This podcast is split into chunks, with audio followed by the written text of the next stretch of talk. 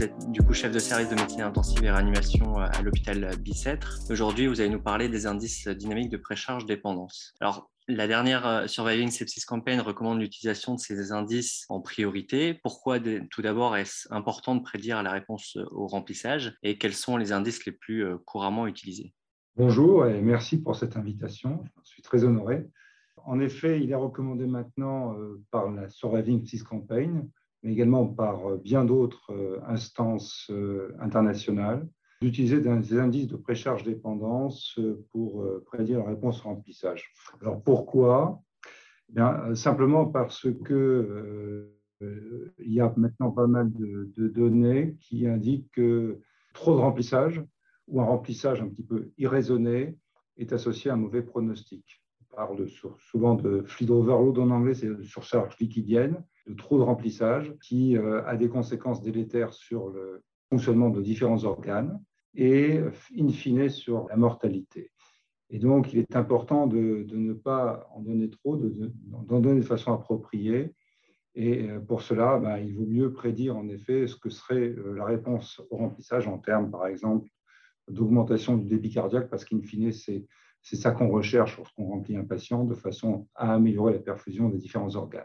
Ça passe d'abord par une augmentation de débit cardiaque, et donc, euh, si par exemple un patient a des indices de précharge dépendance positifs, c'est-à-dire qu'il serait répondeur à un, remplissage éventuel, ce serait un candidat éventuel à un remplissage. Si par contre il n'est pas répondeur, ça indique que probablement le remplissage serait inutile en termes de bénéfices et qu'il pourrait y avoir des risques si on l'administrait sur le fonctionnement de différents organes, on l'a dit, parce que ça entraîne des édèmes interstitiels notamment au niveau de différents organes, mais également directement et immédiatement sur le risque pulmonaire d'œdème pulmonaire, on va dire. Si, par exemple, ce remplissage est, euh, euh, délétère, par exemple, sur le plan de la, de la d'un pulmonaire. Autrement dit, il vaut mieux prédire cette réponse, parce qu'en prédisant cette réponse, on évite surtout des remplissages inutiles. Et donc finalement, quels sont ces indices les plus euh, fréquemment utilisés et recommandés?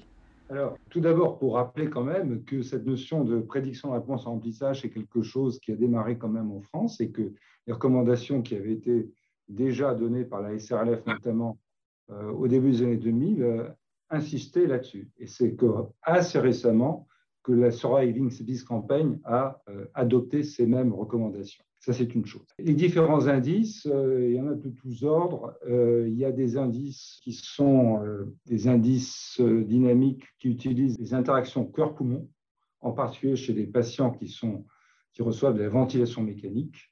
Et euh, chez ces patients, donc, euh, bah, disons, la subtilité des interactions entre cœur et les poumons a fait dégager des indices intéressants sur la précharge dépendance. Les plus, disons, reconnus sont ce qu'on appelle en anglais la pulse pressure variation, c'est-à-dire le delta PP en français, qui utilise donc euh, la variation au cours de la ventilation mécanique, la ventilation artificielle, de la pression artérielle pulsée, qui est la différence entre la pression systolique et la pression diastolique. L'amplitude de cette variation est en effet un bon prédicteur de la réponse positive au remplissage en termes d'augmentation du débit cardiaque. Sur le même mode, il y a aussi ce qu'on appelle le, stroke volume variation, SVV en anglais, ou la variation du volume d'éjection systolique qui est disponible grâce à certains équipements, euh, certains appareils qui euh, analysent en continu euh, la pression artérielle et sa forme et qui en déduisent le débit cardiaque. Donc ça demande un appareillage un peu sophistiqué, alors que le delta PP nécessite simplement un cathéter artériel. Donc ça, ce sont des indices qui utilisent les interactions cœur-poumon, mais qui ont pas mal de limites, en particulier qui nécessitent une ventilation artificielle contrôlée, sans ventilation spontanée associée, l'absence d'arythmie cardiaque, un volume courant en général relativement euh, confortable, au moins 7 à 8 ml par kilo, donc qui sont peu utilisables avec euh, un volume courant de 6 ml par kilo, etc. Donc il y a certaines limites qui rendent leur, euh, leur utilisation un peu difficile en, pratique. C'est pour ça qu'il y a d'autres tests. Il y en a trois autres euh, importants, on va dire. Il y a un qui s'appelle le Tidal Volume Challenge, qui consiste en fait à regarder la variation de ce delta PP lorsqu'on augmente le volume courant en général de 6 à 8 ml par kilo. Donc, c'est utilisable chez des patients qui sont ventilés, mais avec un volume courant assez faible, on augmente de 2 ml par kilo le volume et on regarde comment évolue le delta PP ou bien euh, la variation de volume d'éjection systolique.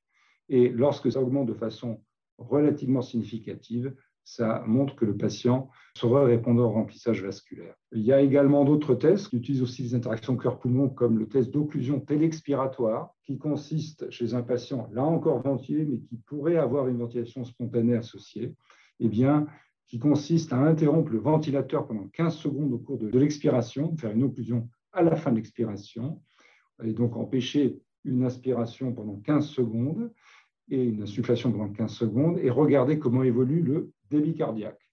Si le débit cardiaque augmente pendant cette pause télexpiratoire, c'est que le patient serait précharge dépendant.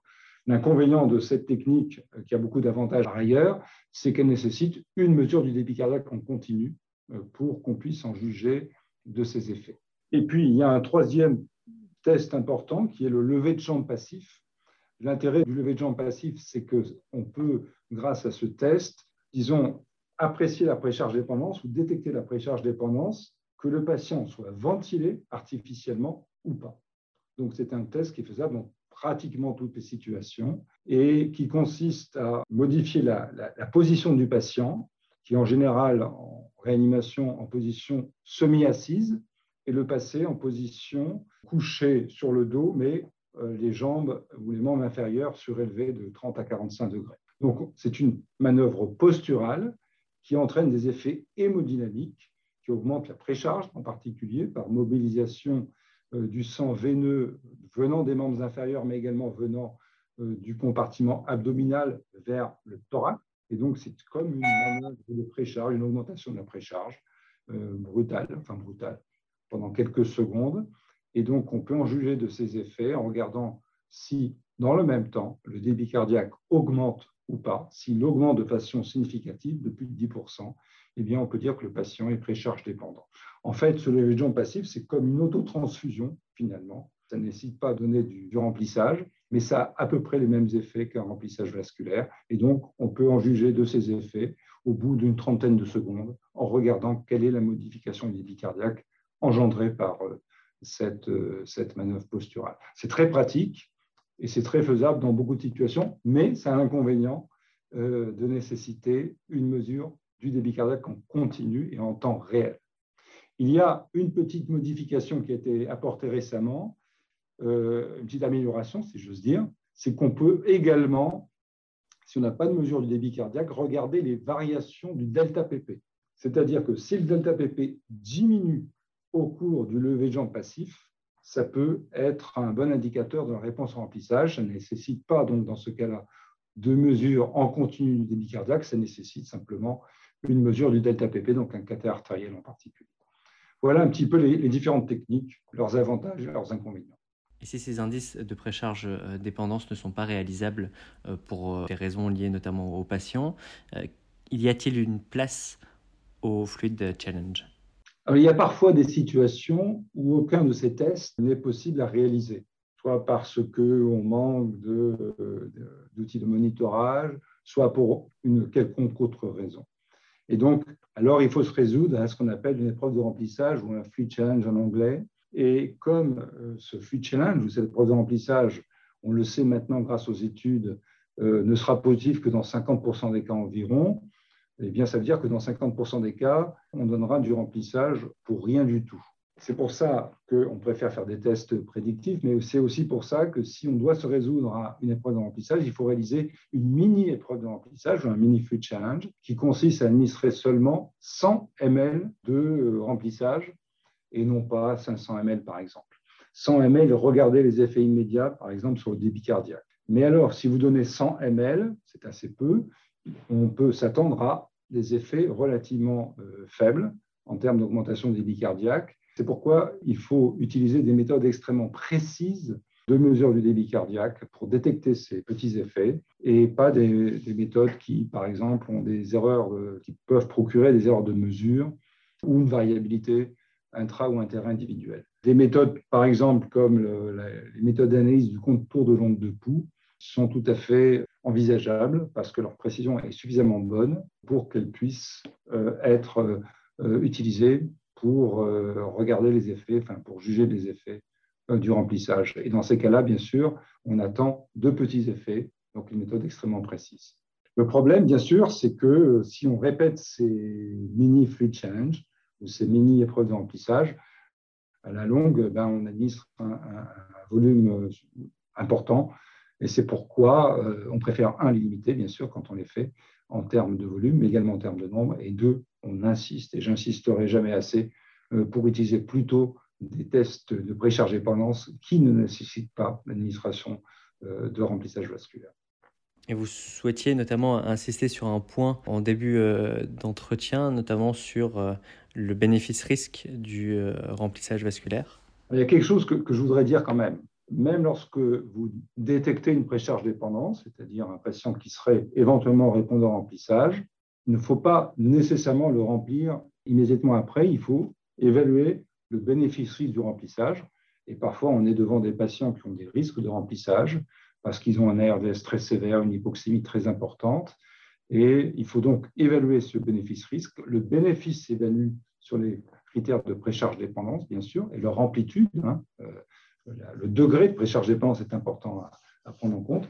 Et le risque, ben, ça s'évalue aussi et euh, sur euh, n'importe quel indice que vous avez, même le rapport P sur F ou bien des indices d'édème pulmonaire. Et donc, si vous avez un, bénéfice qui est bien supérieur au risque, alors vous pouvez administrer du remplissage. Si par contre, vous avez l'impression que le risque est plus important que le bénéfice éventuel, parce que vous avez par exemple une augmentation de débit cardiaque lors du lever de jambe qui est juste à peine au-dessus du cutoff, et eh bien à ce moment-là, il vaut peut-être mieux ne pas remplir. Donc, précharge dépendance, n'est pas nécessairement égal à remplissage vasculaire derrière.